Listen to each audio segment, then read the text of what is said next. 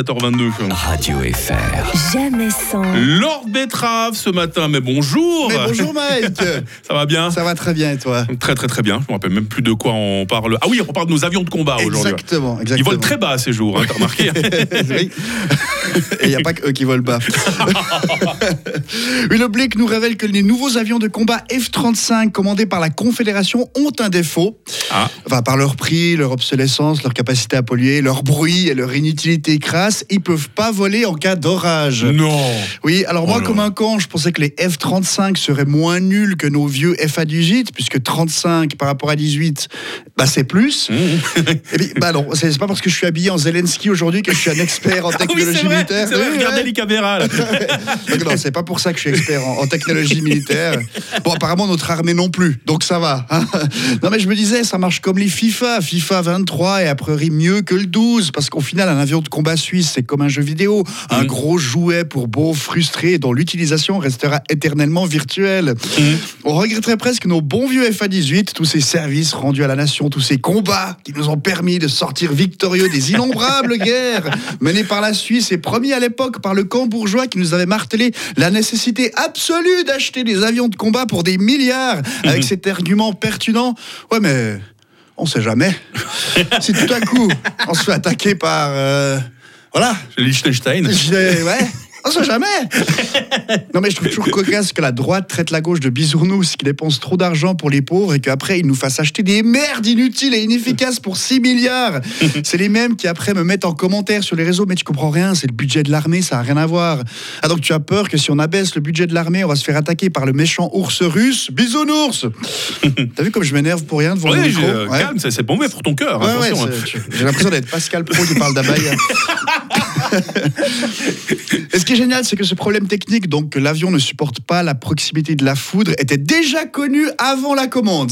Voilà. Ah. On dirait le PSG qui achète Neymar blessé. Putain, c'est des avions, pas un colis à landau.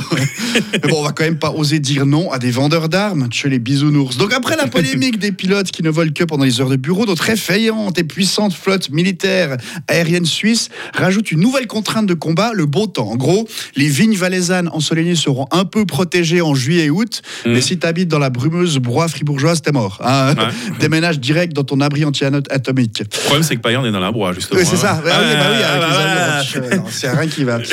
Alors, parce que moi, j'ai regardé 2-3 reportages sur les guerres. Bah, malheureusement, pendant les combats, il fait pas toujours beau. Hein. Même en cas de cumulonimbus chargé et inquiétant, bah, c'est rare qu'ils disent: s'il vous plaît, stop, pousse. Le soldat météo vient de nous annoncer de la bruine pour cet après-midi. On va quand même pas se battre avec des bottes tachetées de boue. Puis on va pas se bombarder par temps pluvieux, les obus vont tout rouiller. Voilà, alors on annule la bataille de Verdun, à demain. De toute façon, faut pas compter sur l'armée pour te protéger. La preuve, même moi, je l'ai fait, l'armée. Oui, oh, t'imagines le niveau du bataillon. Mais toi, t'étais à la cuisine, je sais pas. J'étais dans les transmissions radio. Moi aussi, toi aussi, tu fais construire. On fait construire chaque après-midi, se souvient, des antennes radio dans un champ. Bah déjà là, sans ennemis, 2 jours à beau temps, par beau temps, en temps de paix, avec le mode d'emploi, bah l'antenne, j'arrivais quand même pas à la monter. Alors imagine en temps de guerre sous une pluie d'obus. Donc si Poutine nous attaque, ou comme diraient les conservateurs, quand Poutine va nous attaquer, s'il fait beau et que c'est pas pendant l'heure du TJ, on peut éventuellement lui opposer notre fière armada de 36 avions de combat. 36 avions, ça fait 1,5 par canton. Donc 2 pour les grands cantons comme Berne, Légison, puis 1 pour les autres. Voilà, 1 pour Fribourg. 1 qui peut pas voler le soir, la nuit et quand il fait pas beau. Ah, on a bien fait d'acheter des avions.